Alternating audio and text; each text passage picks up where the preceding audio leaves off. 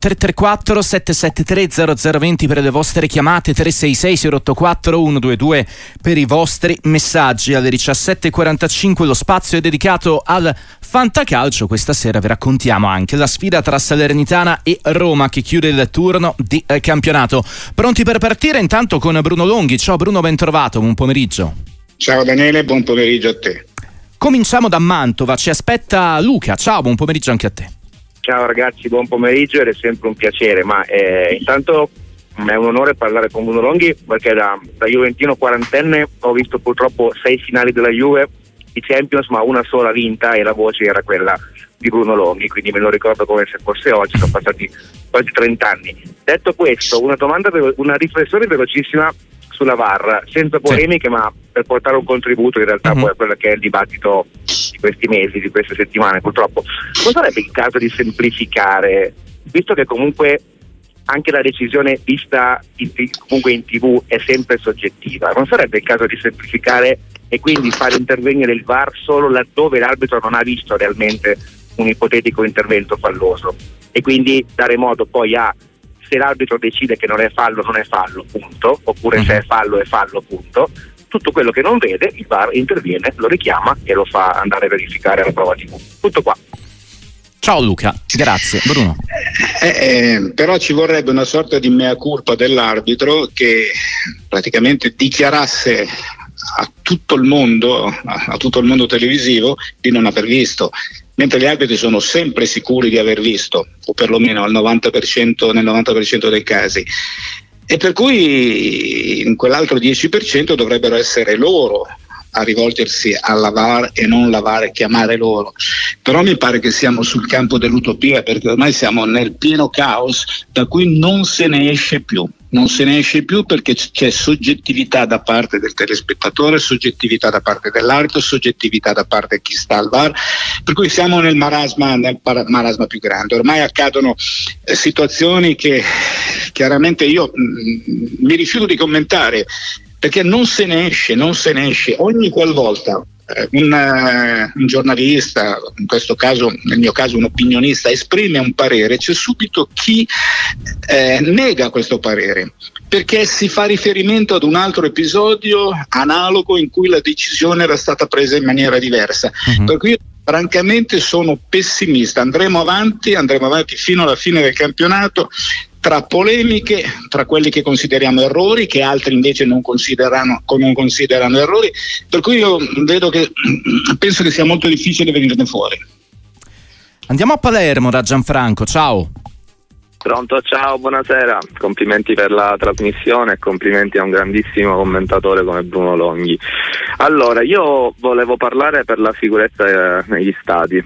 Ahimè, io ero presente in Palermo Modena, tifoso del Palermo, sono stato quella persona colpita da un oggetto ah. lanciato dagli spalti da parte dei modenesi, nonché il miscelatore del rubinetto. Io sono fortunatamente non mi è accaduto tranne un taglio sul mento mm. nulla, però io siccome una bambina di 4 anni mi stavo decidendo a portarla allo stadio quel giorno. Mm-hmm. Ora, eh, come bisogna comportarsi in questi casi? Cioè, io ho paura ad andare allo stadio. Io ho visto tutto il secondo, non ho visto tutto il secondo tempo di Palermo-Modena perché ero in ambulanza. Quindi eh, volevo sapere un'opinione da voi, cosa si può fare per evitare tutto questo eh, e per portare anche per cercare di invogliare le persone e portare i bambini allo stadio, che è una cosa, sono il nostro futuro, credo. Grazie. Ciao, ciao Gianfranco, sì, grazie. Eh, poi, grazie per, per i, complime- i, complimenti eccessivi sia da parte di questo che di quell'altro eh, ascoltatore. È un tema che in molti hanno dibattuto, io l'ho fatto la scorsa settimana e ci vuole il pugno di ferro, è inutile che andiamo avanti. Bisogna praticamente eh, ripetere, rifare il sistema inglese. Ci vogliono controlli severissimi all'ingresso, telecamere che vanno ad individuare i colpevoli, coloro che stanno ovviamente per delinquere, per commettere qualcosa, basta andare a prendere con la telecamera e ci vuole un controllo severissimo anche da parte degli steward. Lo so che il costo diventa esorbitante perché pagare tanti steward non è semplice, però io l'ho raccontato la scorsa settimana.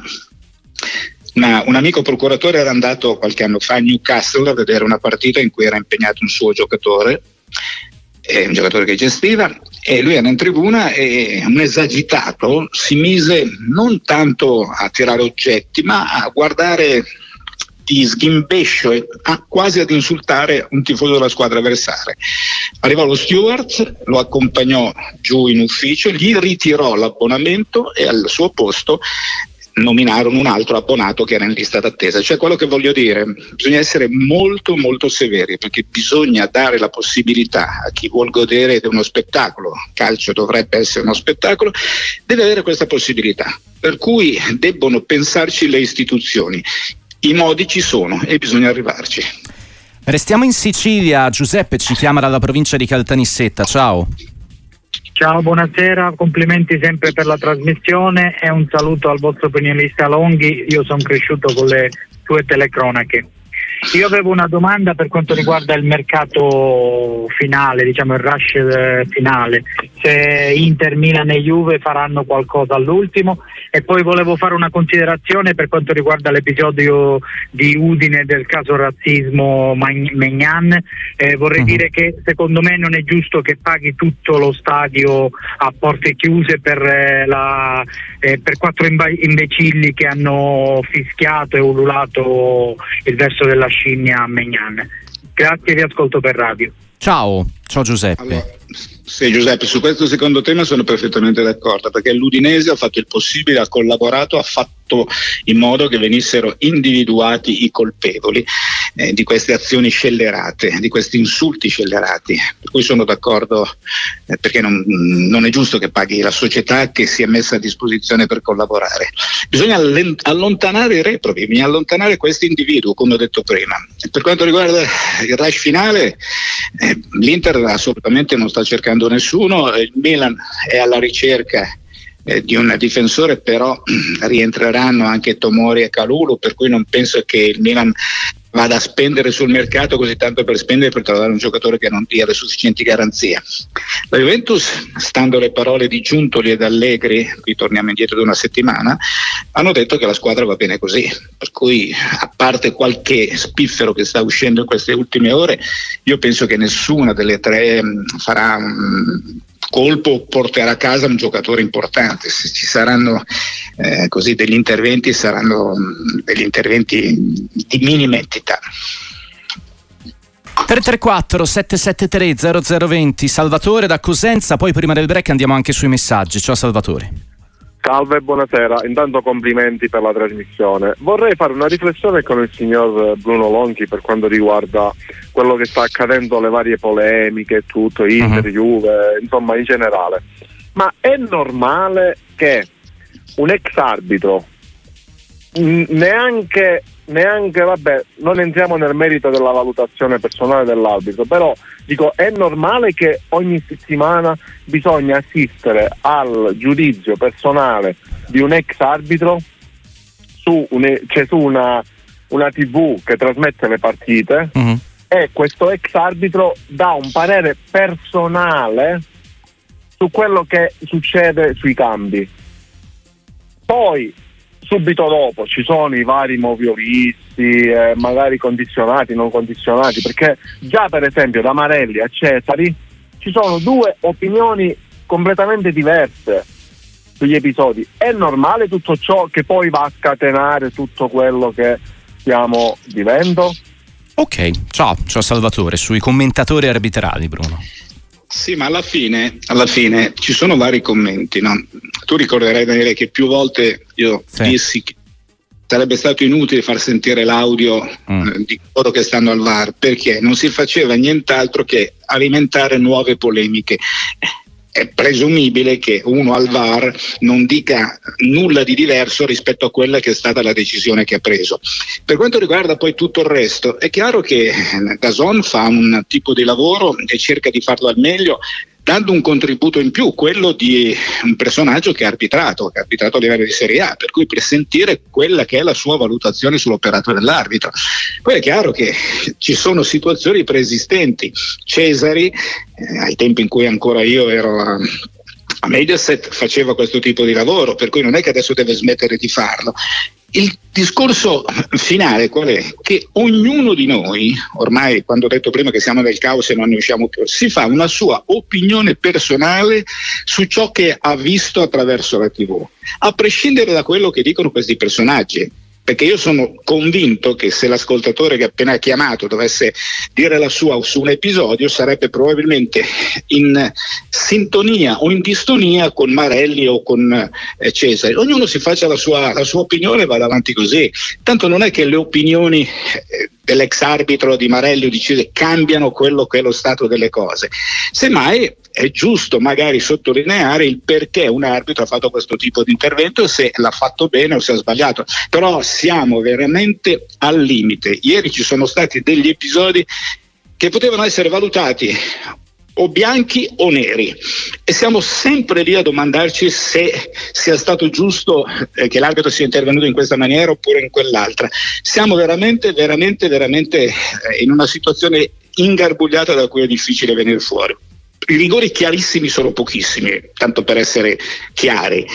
E come io ho ripetuto più volte, il rigore per definizione, uh-huh. visto che è chiamato massima punizione, ecco, al rigore dovrebbe corrispondere la massima infrazione, non vado oltre.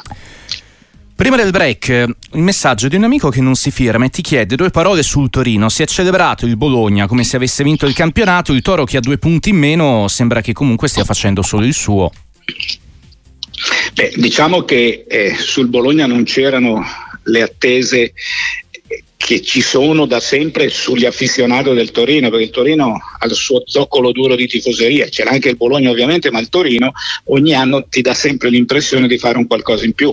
Dal Bologna francamente quest'anno non ci si aspettava quello che ha fatto finora, anzi diciamo così fino a cinque partite fa, perché nelle ultime cinque aveva fatto un punto, anzi ha fatto due punti nelle ultime cinque, compreso quello di Milano.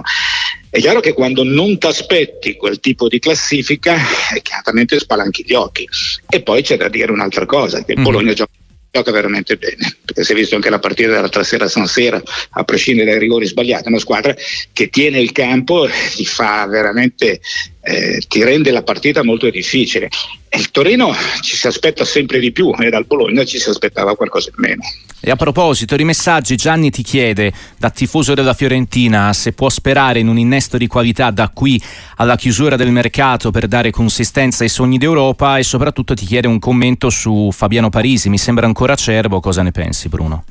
Guarda, ieri durante eh, il commento della partita uh-huh. mi avete interpellato un paio di volte ho detto chiaro e tondo che su quel versante del campo dove c'erano Frattesi e Parisi ho visto due ragazzi, allora uno di, una, di grandissimo spessore a livello di velocità fisica, parlo di, di, di, Frattesi, un po' ancora acerbo Frattesi nonostante giochi in nazionale dal punto di vista tecnico, ma quell'altro mi sembrava proprio il punto debole della Fiorentina. E senza voler sindacare sul gol di Lautaro regolare irregolare, dico che l'aver pensato di mettere Parisi che sarà alto 1,65 m, non so, 1,68 m, magrino, in marcatura su Martinez, su una palla inattiva, mi è sembrata una cosa abbastanza assurda. Andiamo a Monza da Diego, ciao, buon pomeriggio.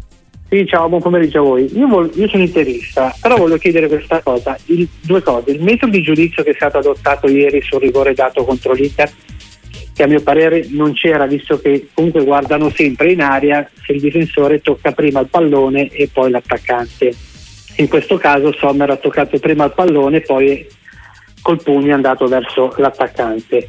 Eh, anche se il primo rigore, quello di Bastoni, quello c'era, eh, sono molto obiettivo su questo. E seconda cosa, ma la punizione di un allenatore uh-huh.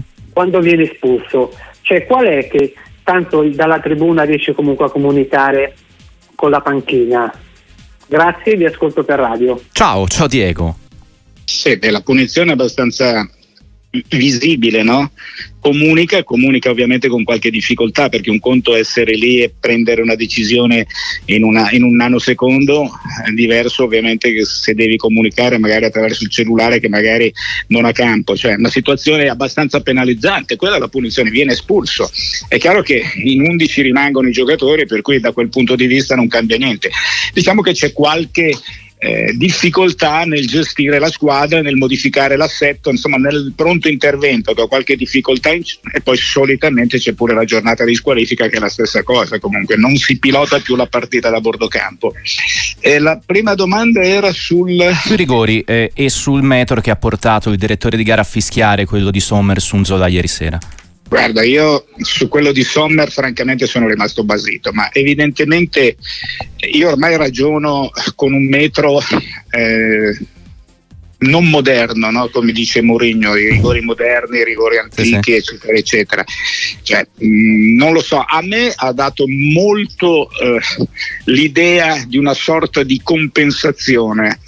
Eh, tenendo presente che c'era stato quell'episodio caotico con Bastoni e Ranieri, mi pare, se non vai, i protagonisti. Perché anche la maniera, il modo, eh, diciamo, l'espressione del corpo di, dell'arbitro che si avvicinava all'area di rigore per indicare il dischetto mi sembrava quasi che lo facesse controvoglia, no? probabilmente gli era stato imposto dal VAR, ma ripeto, queste sono considerazioni mie del tutto personali che non debbono assolutamente incidere sul pensiero di chi ci sta ascoltando. Eh. È una ipotesi che sto buttando lì, per cui però francamente quando il portiere esce e di solito il portiere veniva sempre salvaguardato no? perché veniva protetto dal regolamento, colpisce la palla e poi sul, sul prosieguo, anche se sono 5 cm alla fine sulla testa dell'avversario, se oggi si decide di dare rigore vuol dire che ci dobbiamo adeguare ad un regolamento che è abbastanza strano.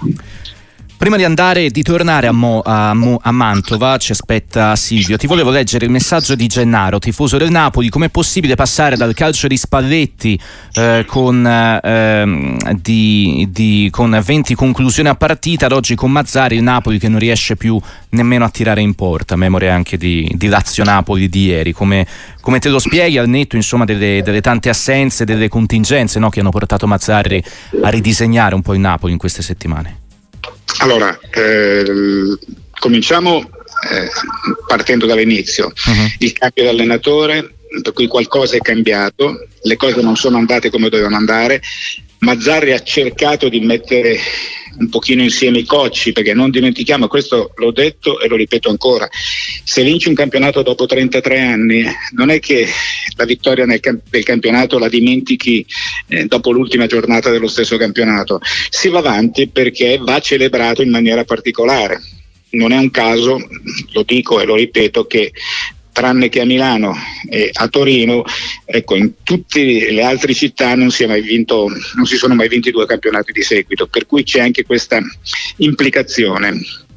Poi eh, per quanto riguarda Mazzarri sta facendo il possibile, sta praticamente rivoltando il calzino però non si può dire al netto delle assenze di ieri, perché la formazione del Napoli ieri non aveva niente a che vedere con il Napoli di Spalletti, per cui la spiegazione o perlomeno la risposta alla domanda come mai quel Napoli che faceva 30 conclusioni a partita ora non c'è più, ecco guardiamo la formazione, mettiamo sul conto anche quello che ho detto relativamente a ciò che è stato questo inizio di stagione e penso che la risposta sia abbastanza esaustiva. Silvio da Mantova, eccoci, ciao, buon pomeriggio. Buon pomeriggio, complimenti per la trasmissione e complimenti a Bruno Longhi. Eh, io volevo fare solo una, una, piccola domanda. Che fine ha fatto Marco Branca? Come mai è uscito mm. totalmente dai radar? Un direttore sportivo che secondo me aveva portato tanti giocatori nonostante l'allenatore ne avesse chiesti altri. Tutto qui. Ciao, grazie. Allora, eh, l'ho sentito non molto tempo fa ah eh, tra l'altro lavora sempre nel mondo del calcio.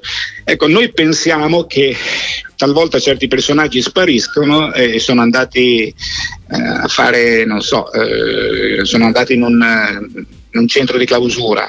No, lui sta si può lavorare attivamente, magari attraverso mediazioni, passaggi di calciatori eh, tra una società straniera, la società italiana, cioè ci sono tanti lavori che si fanno ugualmente pur non essendo sotto eh, la luce dei riflettori. No? io talvolta mi sento con questi personaggi perché ho avuto frequentazioni. Un altro come Marco Branca, non so, Terraneo era stato direttore generale dell'Inter, non so se ricordate Giuliano Terraneo, no?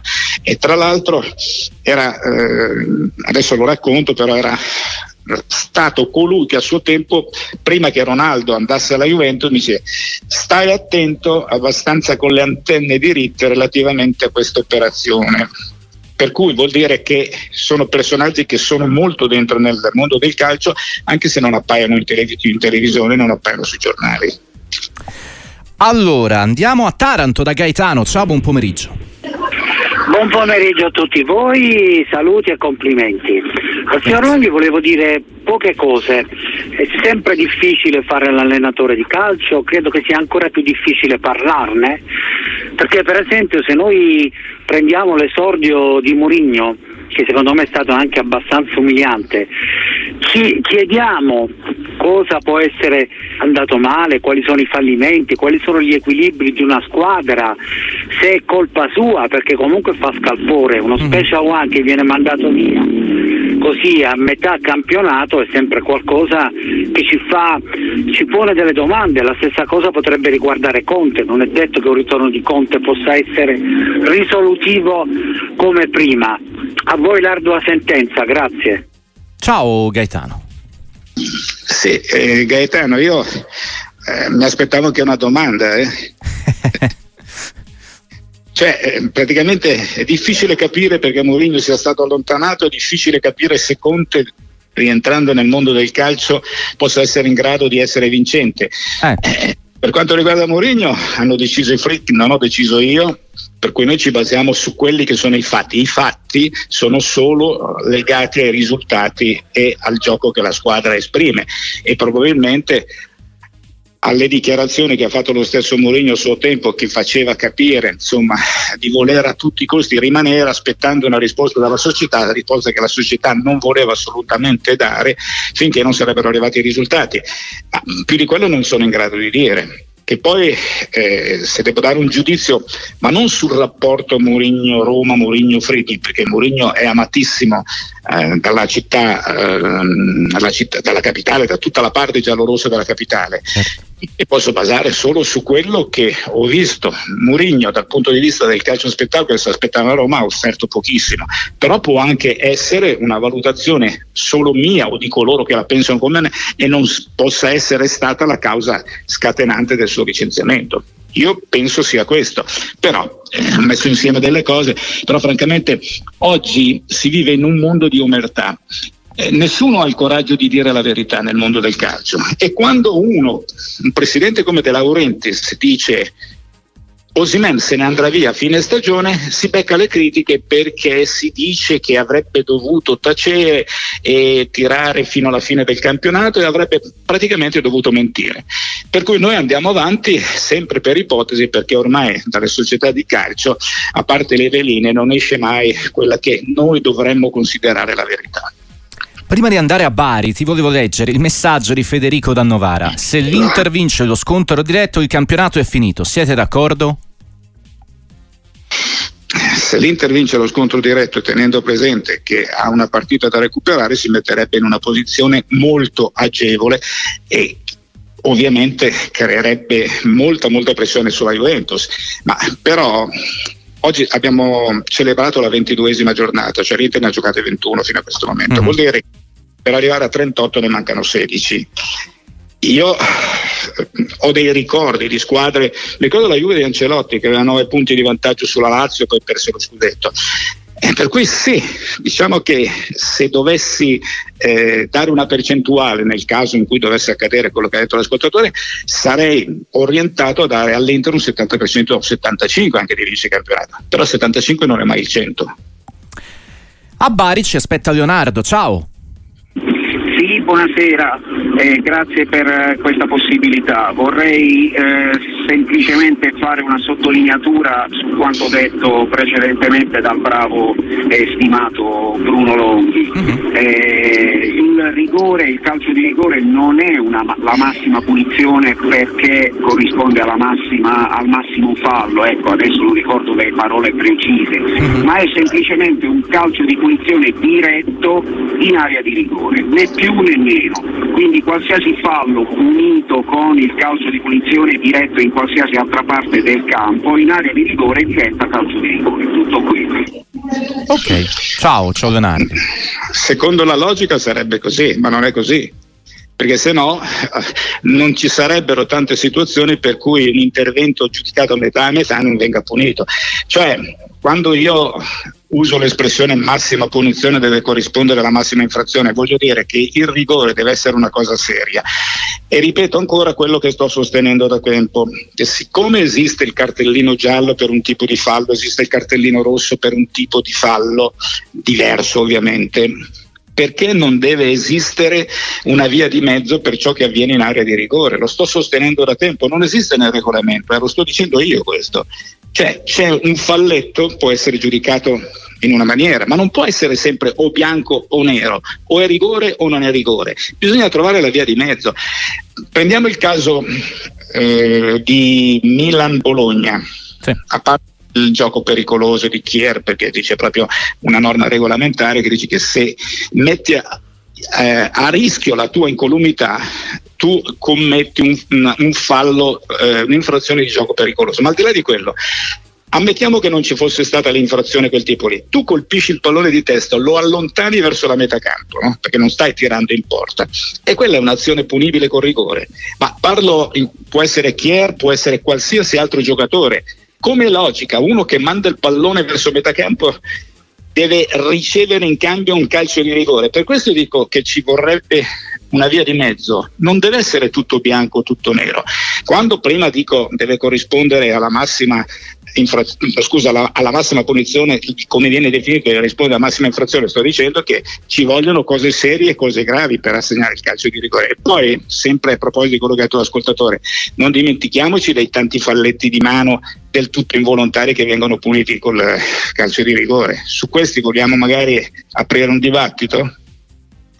No, no, certo, poi il tema, come dire, si presta ad ampie interpretazioni e a varie, e a varie ah, opinioni. Io eh, prima, Daniel, sì. quando ho detto che siamo nel caos, non l'ho detto così questo? No, no. Ok, ecco. sì, sì. Eh, guarda, mh, ti volevo leggere il messaggio di Davide che ti chiede cosa succede a questo Lecce, partendo dal presupposto che è la squadra più giovane della Serie A e che la salvezza è l'obiettivo. Ma cosa manca ancora? È una squadra giovane, manca l'esperienza, però è una squadra che gioca bene, una squadra che mh, L'ultima volta che l'ho vista, francamente, non è stata in questa partita in cui ha pareggiato, ma quella contro la Juve. Squadra che ha tenuto bene il campo fino ad un certo punto, eh, come c'è stato il primo rovescio, ecco, si è spenta come neve al sole, lì è mancata, gli sono mancati gli attributi, gli è mancata l'esperienza. Però è una squadra che è impostata bene, che gioca bene, per cui eh, complimenti a chi l'ha costruita, tanto parliamo di Corvino ovviamente, no? Però mm. cosa manca? manca? Ma sai, ti ricordi quel presidente che voleva l'amalgama, no? Allora sì. compriamo. Ecco. Qui invece l'esperienza, ma l'esperienza non la puoi comprare dall'oggi al domani. Chiudo con il messaggio di Davide da Monza che ti chiede se Dumfries è eh, potenzialmente una delle, delle, cessioni dell'Inter alla fine di questa stagione. Beh, visto che, mm. se, visto che è arrivato mm, Buchanan e, e, ancora non si è visto, eh, no, vero. Per, siamo in attesa di vedere questo giocatore perché tutti lo vorrebbero vedere in azione perché se ne è parlato in termini molto molto elogiativi tra l'altro io posso dire di averlo visto, intravisto mi sembra un ottimo giocatore mm. per cui lascia intendere che Dumfries, anche perché mi pare che non ci sia accordo no, sul rinnovo, dovrebbe essere un giocatore destinato a cambiare maglia. Questo, insomma, secondo la logica dovrebbe essere così. Bruno, grazie, appuntamento a presto su Sportiva. A, Buona, te, serata. buona serata.